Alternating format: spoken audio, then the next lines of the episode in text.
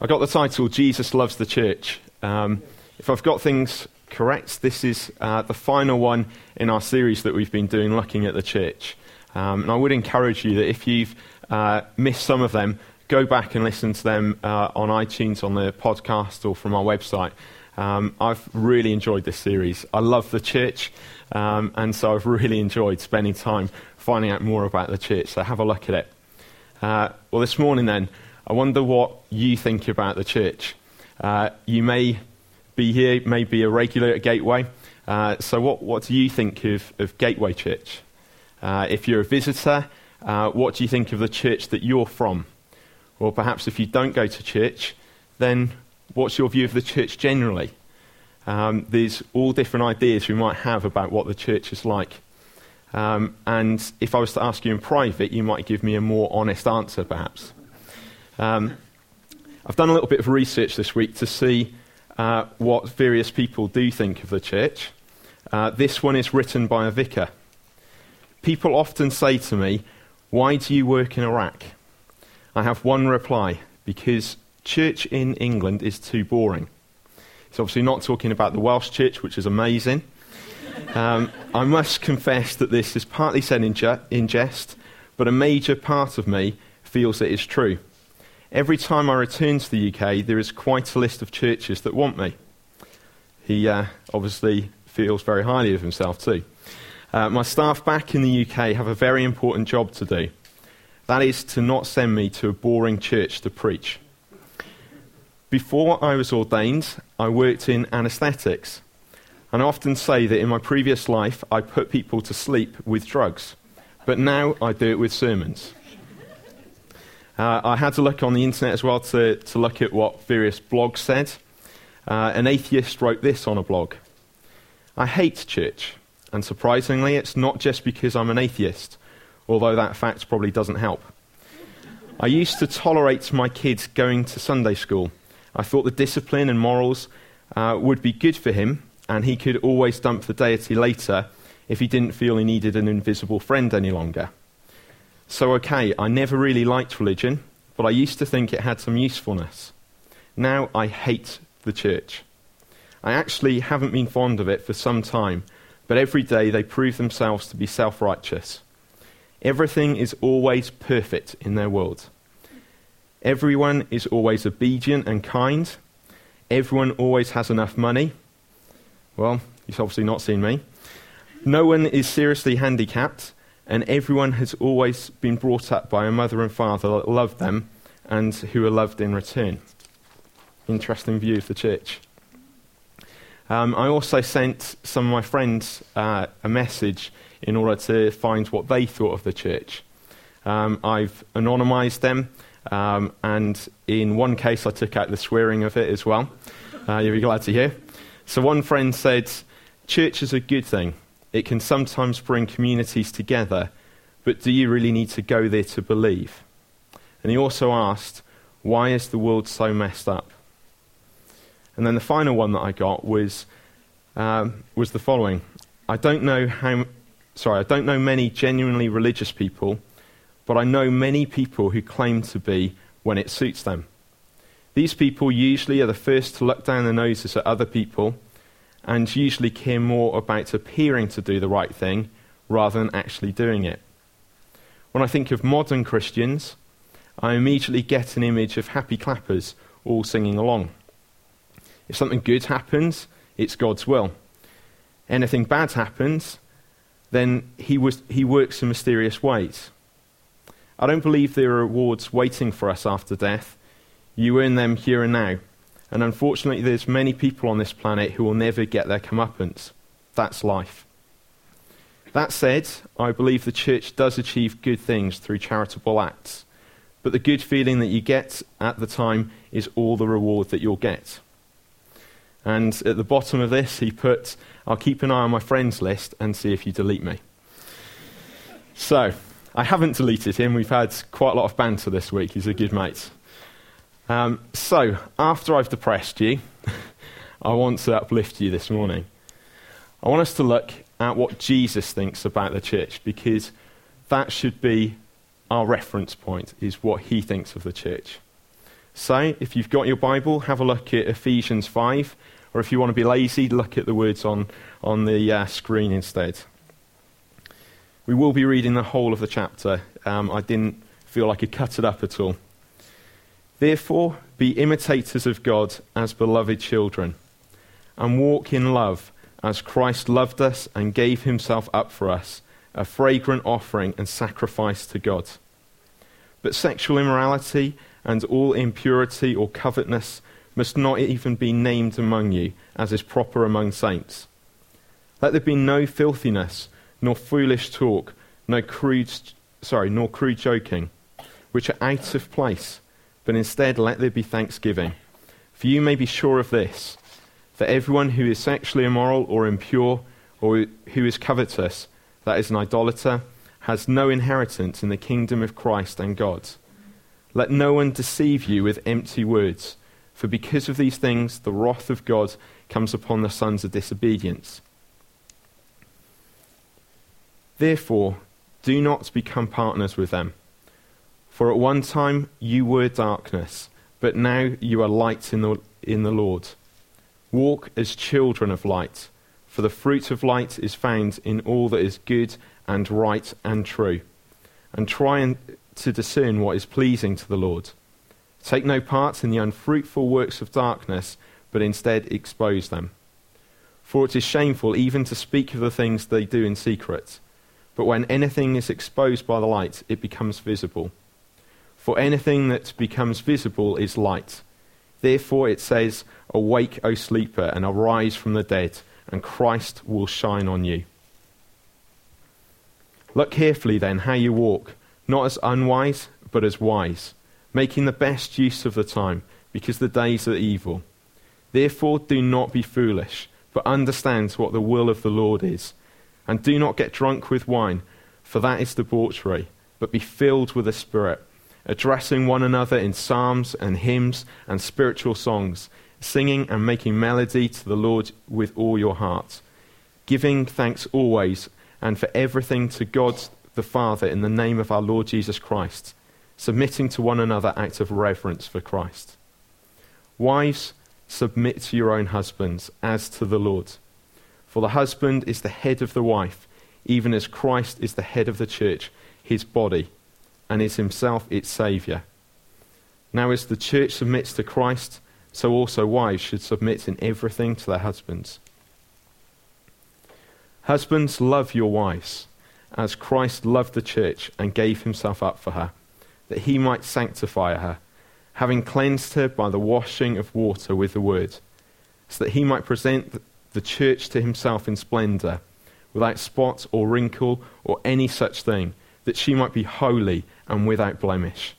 In the same way, husbands should love their wives as their own bodies. He who loves his wife loves himself. But no, sorry, for no one ever hated his own flesh, but nourishes and cherishes it, just as Christ does the church, because we are members of his body. Therefore, a man shall leave his father and mother and hold fast to his wife, and the two shall become one flesh. This mystery is profound and I'm saying that it refers to Christ and the church. However, let each one of you love his wife as himself, and let the wife see that she respects her husband. Keep your hands in there because that is our sole passage this morning. Uh, I think there's a, a, lot for me to, to be going with this morning just from that passage, so please keep it open. I just want to pray for us a moment before, um, before I go through this. Lord, I want to thank you that you've been speaking to us through the worship. I thank you that you've shown that you love us so much. Lord, I thank you for, for your words, which speak so clearly of your love for us. Lord, of all that you've done for us. I want to pray that this morning that you'd work in us, that you would show us more and more of your great love for the church. I want to pray, would you reveal it afresh to us, Lord? Lord, sometimes um, these sort of verses, they, they're so well read that we just kind of lose what they're about. I want to pray, bring them alive to us today. Lord, we love you and we want to be attentive to your word this morning. Amen. Amen. So, we can see very clearly through this passage um, Jesus loves the church. Um, there's a few main ways that we see this. The first one is that Jesus loves the church as his body. We're told that Jesus is the head of the body, the church. As the passage continues, Paul says that Jesus loves us as his own flesh. And he says that no one hates their own body, but instead we nourish and cherish it. And Nigel preached on this topic right at the start of our series, talking about uh, the church as the body of Christ. Each part of the body is connected to the head, and these are inseparable. Um, I couldn't this morning take my head off and still be alive. Um, I could try, but uh, it would be really difficult to do. Perhaps if someone's got a spare guillotine, we can practice that this morning. I've got a willing volunteer of Jonathan. Um, there is another doctor in the house who will be able to sort things out. But we can't separate the head from the body. That's, that's the relationship with Jesus and the church, is that we're such a part of him that we can't be separated. As our heads, he gives us direction and purpose, and he won't neglect us. I looked at the two main terms that are used here to describe uh, the love of the body. Uh, so there's nourish and cherish. The first one, then. Nourish. What's that mean? Uh, to be honest, I didn't really know what it, what it meant. Uh, so I had a look through our dictionary to find out what it meant. Uh, it was actually a medical dictionary that I looked at. It means to furnish or sustain with nutriment, nutriment or whatever um, to provide with food or other substances necessary for life and growth, to feed. Uh, James Thompson, where is he? Is he gone? Oh, he's there, sorry. Uh, this week, James put up um, a picture onto Twitter um, of a meal that he was enjoying. Um, he, he got himself um, a curry with rice, and naan, and he had a beer next to it as well. Um, so we ended up having a bit of banter over Twitter about that. Um, I referred it as the, the ultimate student meal. And uh, to mum and dad, I think this is what he's going to be uh, enjoying when he goes away.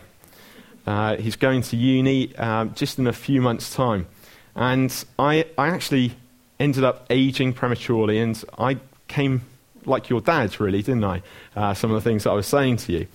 Uh, what I remembered was what it was like myself as a student uh, which, before you say anything, Anthony, was not that long ago. It was only nine years ago. See? oh, no, it wasn't. You see, in the early days of this church, we were the youngest by 25 years, and we prayed for there to be younger people than us. Now we have younger people than us. I'm not sure if I wanted to pray that prayer. They are starting to make me feel like I'm an old man prematurely. I'm only 30, guys. I do have white hairs in the beard. I'll shave it off next week. Um, but when I was at uni, I do remember those days. Um, I actually ended up neglecting myself. Uh, in my first year, I ended up coming back from university underweight. And I know that would be hard to think about nowadays, now that I've got the, uh, the married man's uh, spread, and we'll see that uh, in the next year Tim Harmon will develop one of these. Um, but when I was at uni, I just forgot to eat at times. And I know that sounds like a daft thing, but I was just caught up spending time with my friends, going and doing things, and I just forgot to have meals. Um, so I ended up not looking after myself all that well. We will be checking up on you, James, okay? Make use of the Sunday lunches. yep, Auntie's poking your back there. You see, but Jesus will never forget to nourish us. He will never forget to nourish the church. He feeds us and he gives us life. Again, that came through the worship this morning, doesn't it? That he will nourish us. He'll give us more than we've ever needed. He'll just keep on giving to us. And he doesn't just give us the scraps uh, this morning over breakfast, TJ uh, was staying with us and uh, he poured out the breakfast cereal and some went flying onto uh, the other side of the table. So I picked it up and ate it. But that, that won't be how Jesus nourishes us. He won't just flick us the scraps and we eat those. It'll be more like the Marks and Spencer's advert, uh, where it says, This isn't just any ordinary gateau. You see, Jesus will nourish us well. And we're also coming up to Olympic season, aren't we? And Michael Phelps is again, uh, you know, money is being put on him to, to come away with loads of medals as a, a great swimmer. Um, that guy eats 12,000 calories a day. Try it. um, eats 12,000 calories a day in order to be able to, to function effectively, to be at the top of his game. And Jesus knows what we need to be able to function effectively as a body, and he feeds us. I want to ask are you hungry in your spirit today? If you're hungry, be part of the body and you will be nourished. One of the questions I was asked earlier this week is um, Can you be a Christian and not be part of a church? My answer to that would be yes, but you'll be malnourished and your growth will be stunted. If you're not part of a church, you're making yourself vulnerable. Without church, you're likened to a hand functioning by itself.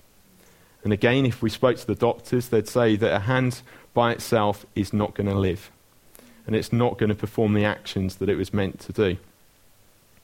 The hand isn't to sit on its lonesome, but instead it's meant to be part of something bigger. It can't live by itself. It was made to serve the rest of the body and ultimately the head. In isolation, it withers and it dies. But as part of the body, it's got purpose and life to it. It serves the rest of the body. It helps to raise the food to the mouth in order to nourish the rest of the body. Um, it catches, or in my case, it drops accidentally.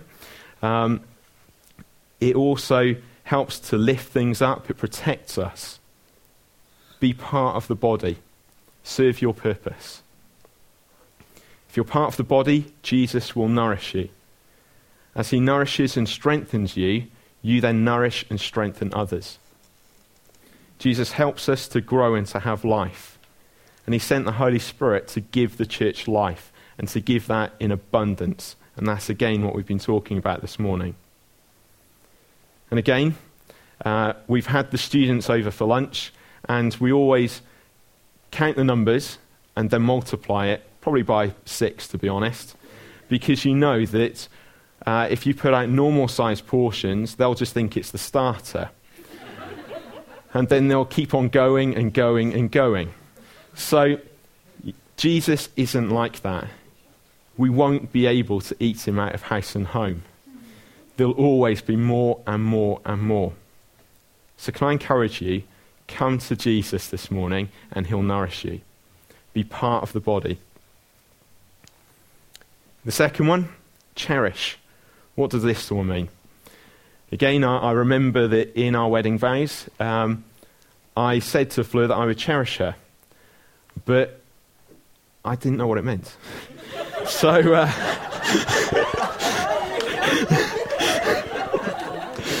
so this week, uh, I did some marriage prep by having a look in a dictionary to find out what I said to her nine years, nine years ago.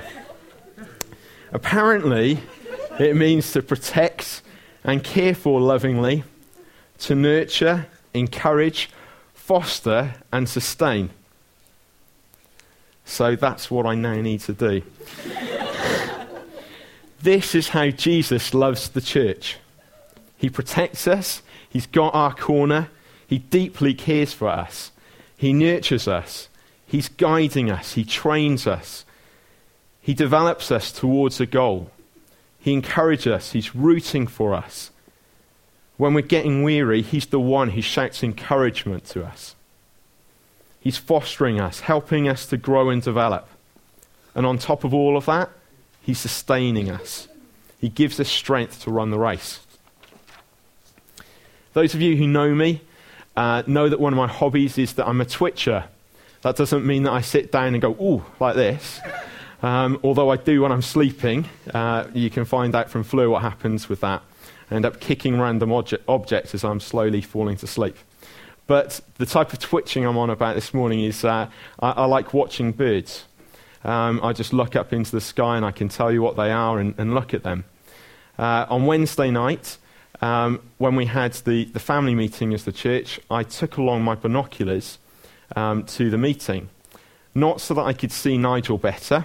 Um, I, I, know that he's vertically challenged, but um, you know, it wasn't. I can get away with it. He's not going to listen to the podcast, is he? So,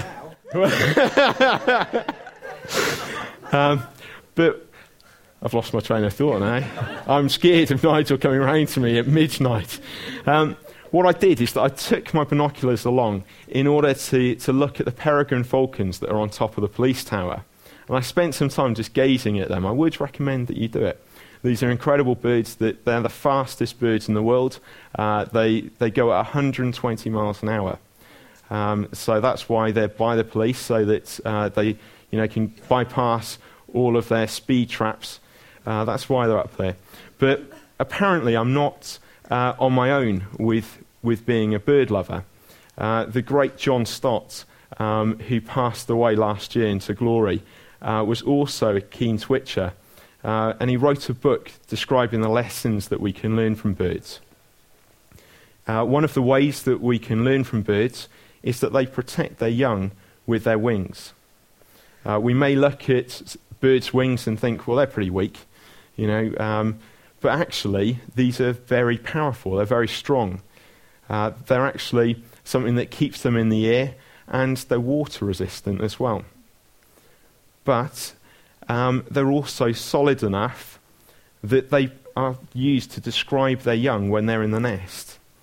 You can probably imagine that the young are at their most vulnerable when they're in the nest. They're dependent totally on their parents.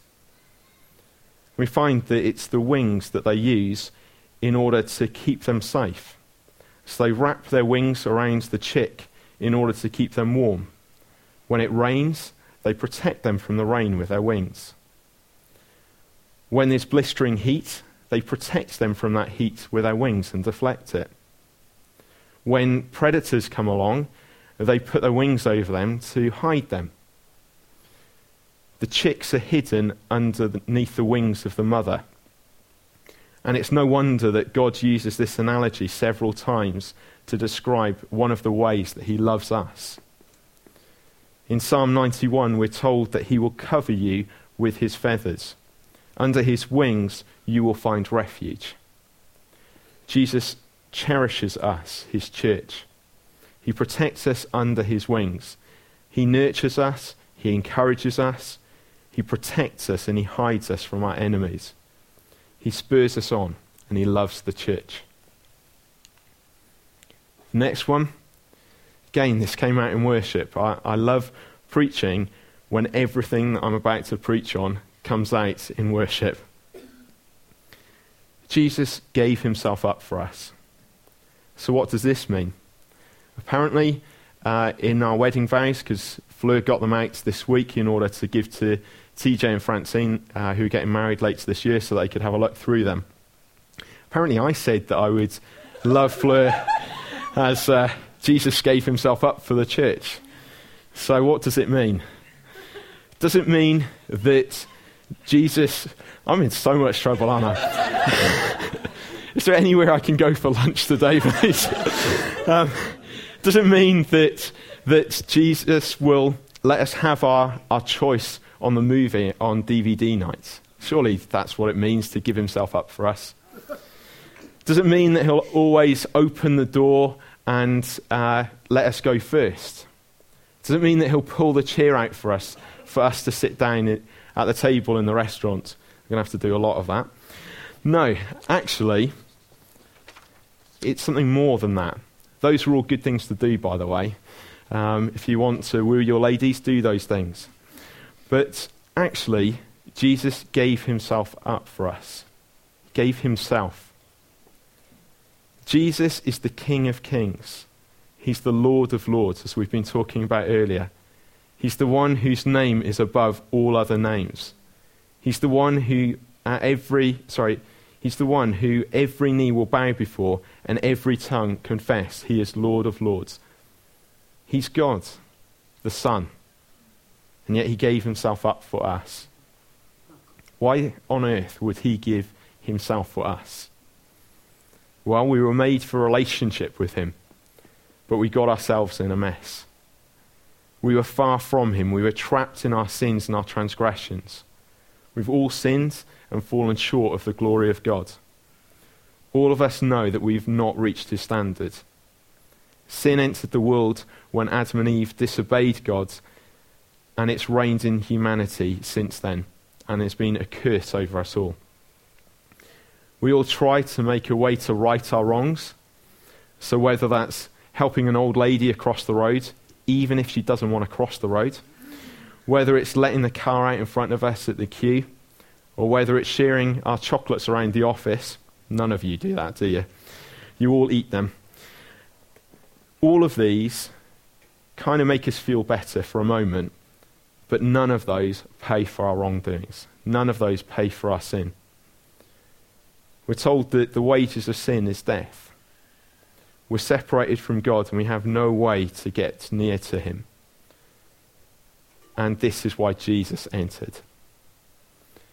Again, we, we saw this earlier. We described how Jesus left heaven and all its riches and was born as a humble baby. He laid aside his majesty in heaven to become our Saviour. He lived a sinless life so that he could pay the ultimate sacrifice for us. And that sort of statement just kind of runs off our lips, doesn't it? We're so used to saying that Jesus lived a sinless life. But what was the cost of that for him? Daily, you and I are tempted. And daily, Jesus was tempted. But the difference between you and I and Jesus is that he never once gave in to those sins. The problem with temptation is that it is so tempting. It's really appealing if it wasn't appealing, we'd have no problem uh, not giving in to it. You see, Fleur absolutely detests mushrooms. If you want to repulse Fleur, put a plate of mushrooms in front of her. Um, but it's not like that when it comes to sin. See, sin isn't a plate of mushrooms, but it's something that is incredibly appealing and so hard to say no to daily, Jesus never gave in to that temptation. Can you think of how hard that was? Daily being tempted and daily saying no. And he did that because he loves the church. Jesus went through an excruciating death for us. Jesus was the perfect sacrifice in our place. He was brutally beaten and whipped, and he was humiliated. Then he carried the cross on that already beaten body. And then he hung on a cross an agonizing death. And he did that because he loves the church. That's what it means for him to give himself up for the church. He rose again after three days, and he defeated sin and death. And he broke us free from our captivity and redeemed us. Again, we were singing this earlier. And again, he did this because he loves the church. Jesus gave himself up for us. He washed us clean from our guilty stains. He did it to present to himself a bride who would be without spot or wrinkle or any such thing, holy without blemish. Yesterday I was chatting to Rachel about her dress, and to the untrained eye, it didn't look like there was any marks on it whatsoever. I thought she'd got through the whole day without getting anything on it. But she said no, there was lots of dirt that had gathered all across the bottom of her dress. But Jesus' bride's dress, the church's dress, is spotless because Jesus has made it clean. Brides prepare themselves for months and months and months I know some of the things that TJ and Francine have been doing so far, and there's far more to come. I bet you don't want to hear there's more to come, you? But they're spending time preparing for their wedding. Jesus has prepared us for our wedding.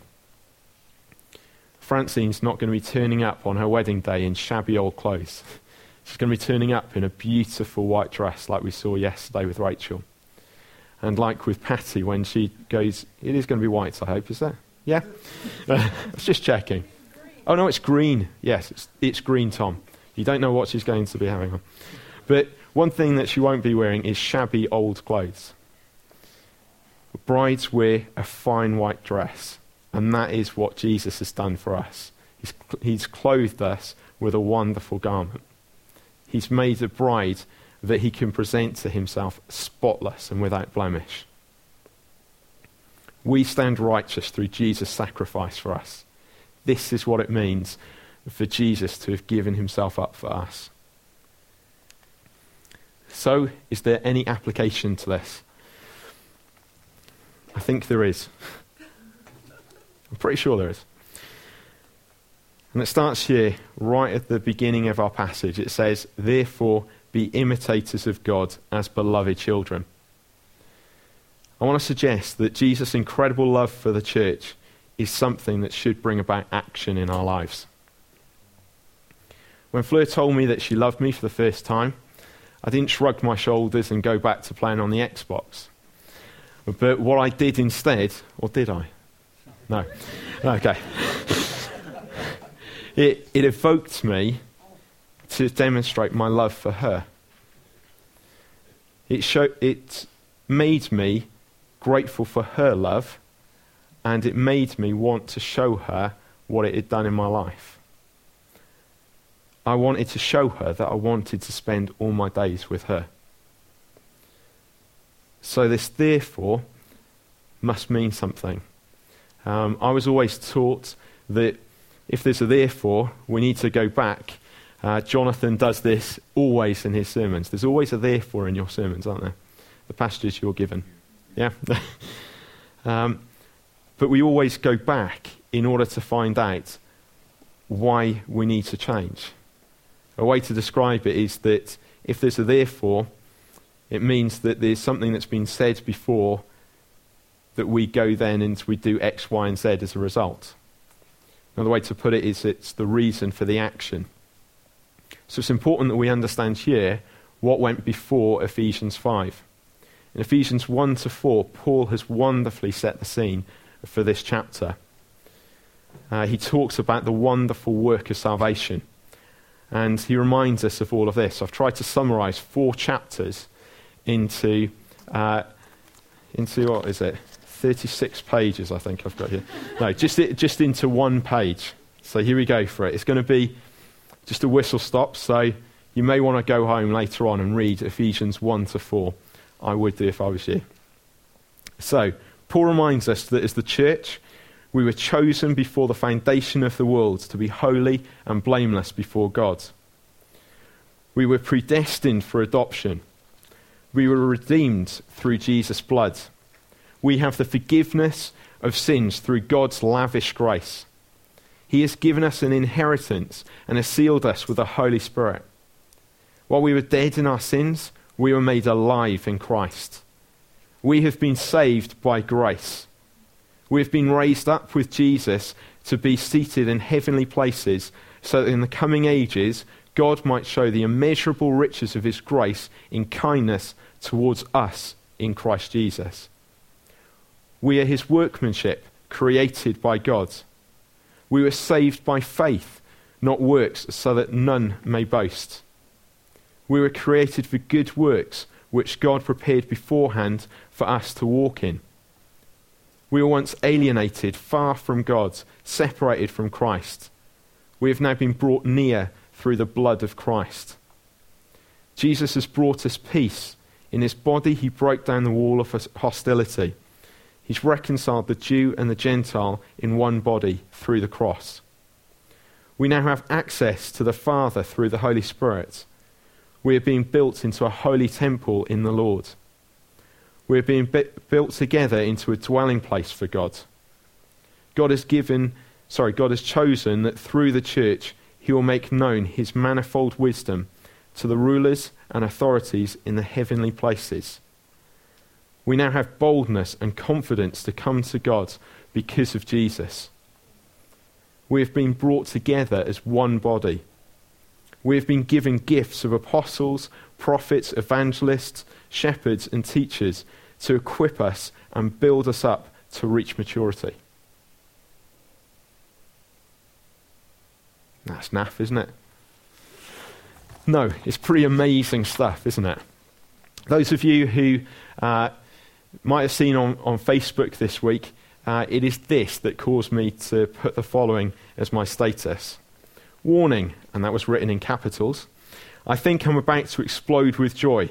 I just read the four, verse four, uh, just read the first four chapters of Ephesians. Wow, I hope I never grow tired of reading of God's lavish grace and love for the church. Isn't it incredible the way that Jesus loves the church? We've just read Ephesians 5, and I don't know about you, but when we were reading Ephesians 5, it stirred my heart, thinking of Jesus' love for us. Then I went back and read Ephesians 1 to 4, and I thought that I was going to burst. Look at what he's done for us. Look at how he loves the church. The first four chapters of Ephesians were building on each other step by step, showing the wonder of God's lavish grace and love for us, the church. And that's why when we come to chapter 5, it starts, therefore. In our passage, Paul is saying to us, because of God's incredible grace and love towards us, imitate God. So, how are we to imitate him? It's up there. We're to imitate him as beloved children. Paul's prayer at the end of chapter 4 is that we may know the breadth, the length, the height, and depth of Christ's love. Paul prayed this because he knew that if we understand Jesus' love for the church, we'd be a completely different people. How will we be transformed? Well, there's some things that we won't do. It says that we're told to not be sexually immoral, to not be impure, to not be covetous, to not partake in filthiness or crude joking, to not get drunk on wine. And the reason for these is that Paul says that these things are out of place with who we now are. We were once in darkness, but now we are children of light. So our identity has been changed. We were adopted as children of light, and so therefore we're not to hide in the darkness anymore. We're not to partake of these ways of the flesh.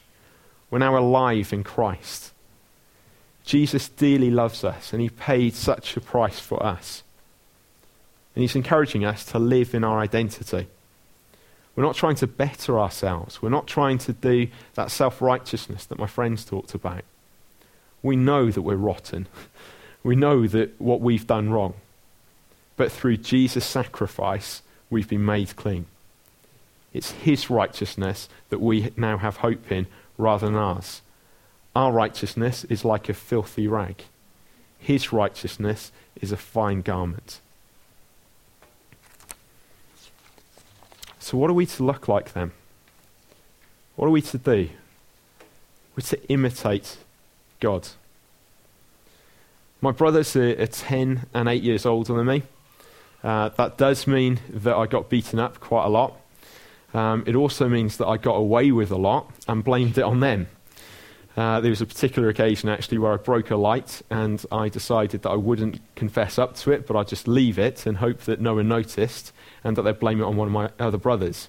Sure enough, they did. Um, but with my brothers, I particularly looked up to my oldest brother, Nigel. Um, great guy, um, and he was everything that I wanted to be.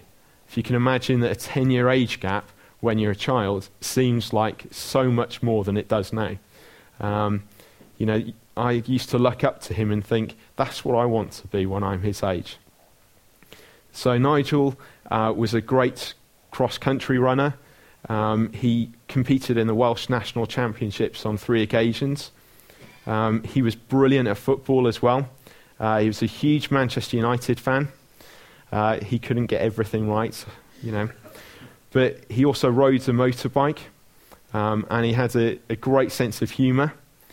Um, and he also dressed pretty cool as well. I thought, I want to look like that.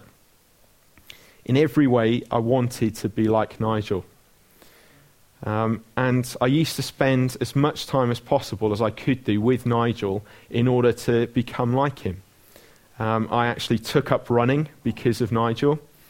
Um, I also became interested in football because of him. And in my uh, childhood, I also was a Manchester United fan. I saw the error of my ways. I'm now a Cardiff City fan.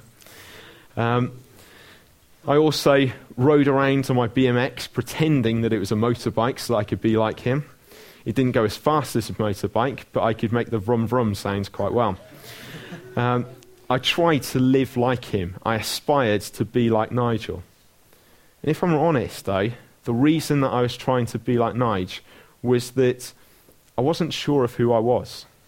I was just a kid, and I thought that I wanted to be like him because he seemed like he did everything right. So I wanted to be like Nigel. But we can be sure in our identity today. We're to imitate God as beloved children. We're to imitate God in the same way I imitated Nigel, but not because I want to change my identity and become Nigel, but because we're beloved children. We've got a new identity, and God wants us to live in that identity. You see, this is what sanctification is all about. It's a process of becoming more like Jesus. We've already been justified, made right with God, and now we're being sanctified, being made to live out who we've already become. Therefore, the church should be full of people who are, are bursting with praise. We should be a people who are excited about what God's done for us and living our lives out of gratitude for what He's done. Come to church because it's miserable. No. Come to church because there's life. This place should be the best place to be on, life, on earth. How else should we look? Well, we're told to make the best use of time. We're told to not waste our time in idle things. It's so easy to waste our time, isn't it? But what we've got is that Jesus wants us to use our time wisely. And He's actually prepared good works for us to do. He's created those works for us, and He wants us to do them. It's a joy to know that God has got something for you to do.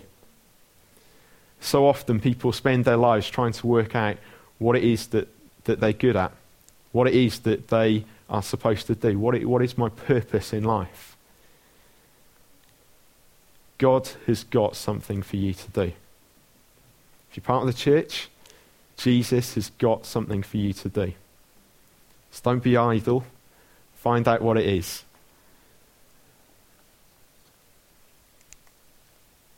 Next one is to not get drunk on wine, but be filled with the Holy Spirit instead. The Spirit has come to give us life. He's come to help us to live our life. You see, we're not left with a list of rules of don't do this, don't do that. Instead, the Spirit has come to help us to live in our new identity. So if you're, if you're hungry, come to Him. Be filled with the Spirit. He'll help you to imitate Jesus.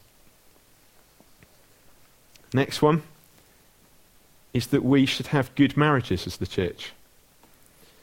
Again, it was quite easy preaching this after going to a wedding yesterday. Our marriages should reflect Christ's relationship with the church.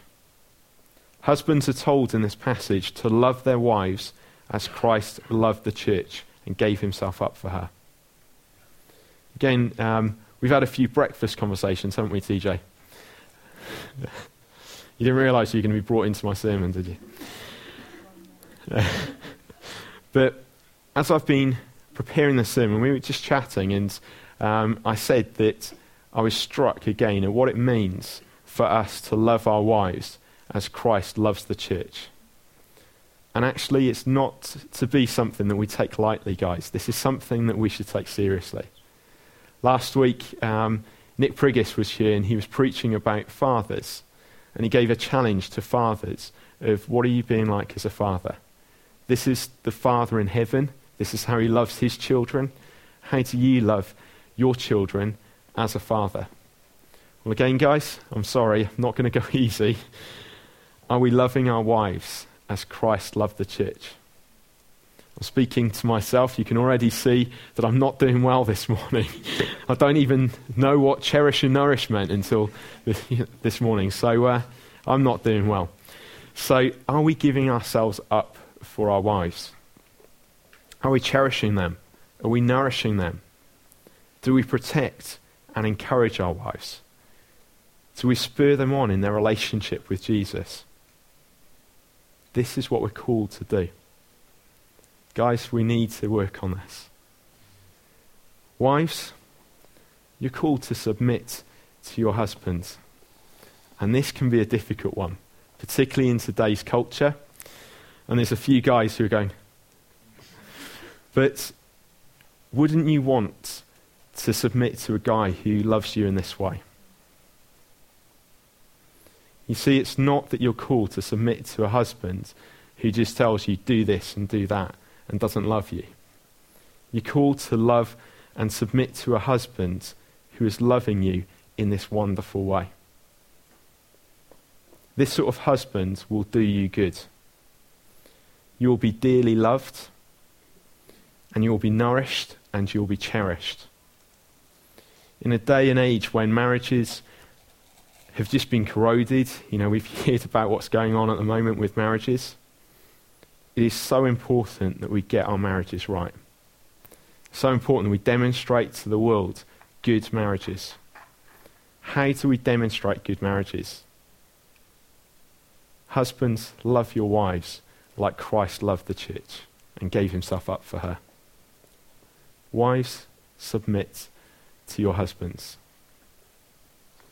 Finally, I want to encourage you love the church. Get passionate about the church. Uh, Nigel texted me earlier on. Nigel from Gateway, not Nigel, my brother. Um, and he said, uh, you know, that I had a good subject to go with this morning and that he was rooting for me. And I didn't need much encouragement for this morning because I love this subject. I love the church. I can think nothing greater than being part of this church. It is a privilege to be part of church. It's not a, it's not a building, it's the people. We are the people of God. God has chosen us, He's put us together as a people and I love the church. Can I encourage you? Get passionate about the church. Take opportunities to spend time with each other. It's not just about gathering on a Sunday or a Wednesday, it's about our life spent together. Love the church. Jesus loves the church, so let's love the church. In Song of Solomon, we're told that Jesus leaps over mountains and he bounds over hills in order to meet with the church. Do we do that? What do we do this morning? I know that we had a late night last night after Tim and Rachel's wedding, but what did we do?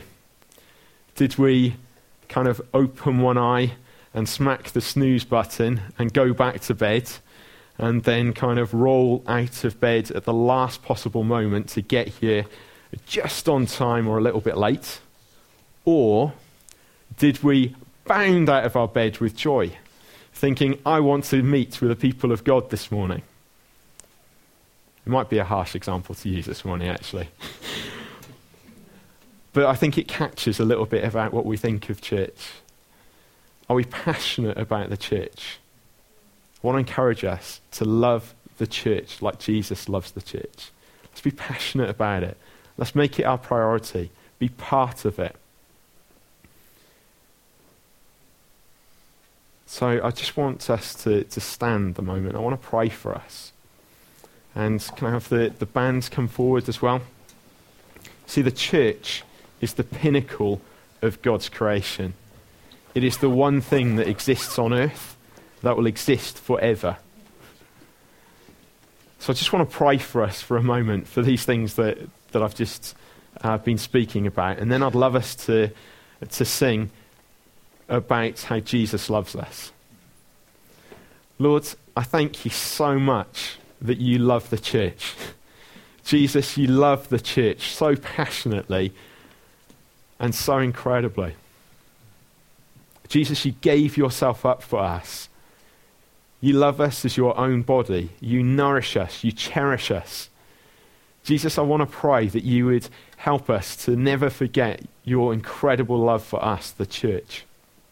I want to pray that you would impact us. I want to pray that you'd help us to be imitators of God. We are your beloved children. Help us to remember that. Help us to imitate you. Help us to live like you. Help us to help us to live in the way that you have made us. Help us to live in our new identity. I want to pray that you would help us to have good, strong marriages. I want to pray that as a church, that our marriages would be strong, built on you.